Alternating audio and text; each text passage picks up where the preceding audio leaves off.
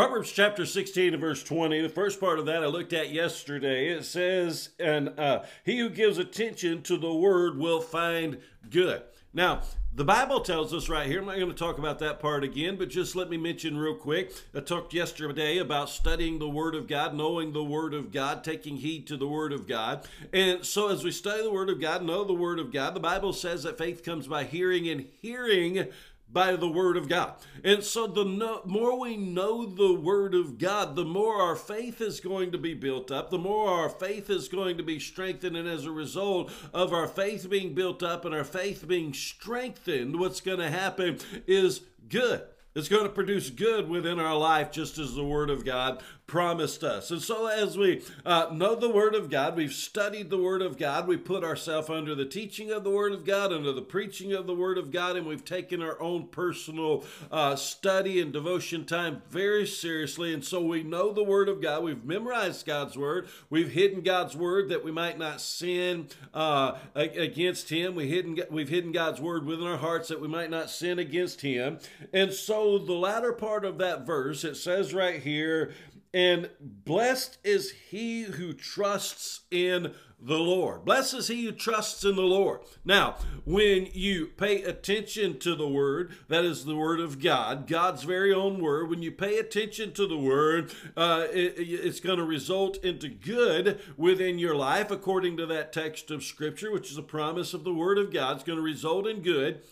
And all things work together for good to those who love God and are called according to his purpose, but we need to apply things biblically, right? And so as we apply things big biblically and all things are coming together, the Bible says right here, you're going to be blessed. But how are you going to be blessed? You're going to be blessed when you trust in the Lord. You're going to be blessed when you trust in the Lord, when your faith is in the Lord. Of course, the ultimate blessing comes when you put your faith and trust in Jesus Christ for salvation. You'll receive no greater blessing than that when you trust in the Lord Jesus Christ for salvation and you are saved and you know Jesus Christ as your personal Lord and Savior. There's no greater blessing than that. I can promise you that. But we have many more blessings that are in store for us, but every blessing uh, that comes to us is going to come simply by trusting in the Lord, by believing in the Lord. Now, faith comes by hearing, and hearing by the Word of God, so we know the Word of God. And then we're encountered with situations within our life, circumstances within our life. Which way do I go? Do I go to the right? Do I go to the left? Do I go straight? Do I turn around and go backwards? Well, when it comes right down to it, even though we might know the answer, we might know this, this is what the Word of God has to say about this subject. This, this is what the Word of God is, is very clear about this particular subject. Maybe it's not so clear. But you know in your heart that this is where God wants you to go. This is what God wants you to do. And so, as you know that and you understand that, what you then must do is trust in the Lord.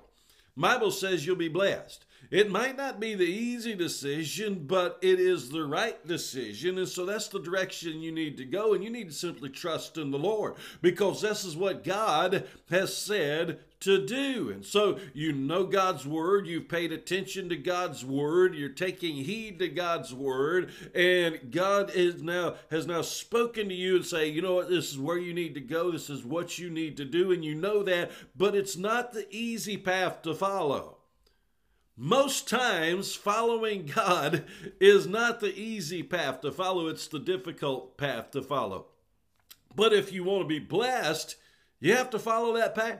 You have to pursue God. And so, what do you do? You follow by faith. You don't know what's at the end of that road. You don't know what, what kind of, uh, uh, uh, uh of curves and bumps and hills and valleys and mountains and all that you're going to go through in order to get to the end of that road, you just know that's the road God wants you down, right? He wants you to pursue that path, He wants you to pursue that road, but you just have to pursue it by faith. Simple faith and trust in God, knowing that's where He's called you to be, that's what He's called you to do. Sometimes it may look utterly foolish. Today, we look in hindsight as the children of Israel marching around the walls of Jericho but for those seven days, how foolish did they look to those within the city. What are these crazy Hebrew people doing? They're just marching around the wall. Who ever heard of such a thing? Well, that's what God told them to do. And that's what they did in faith, and they had the victory because they had faith in God, they trusted in God, and as a result, God blessed them.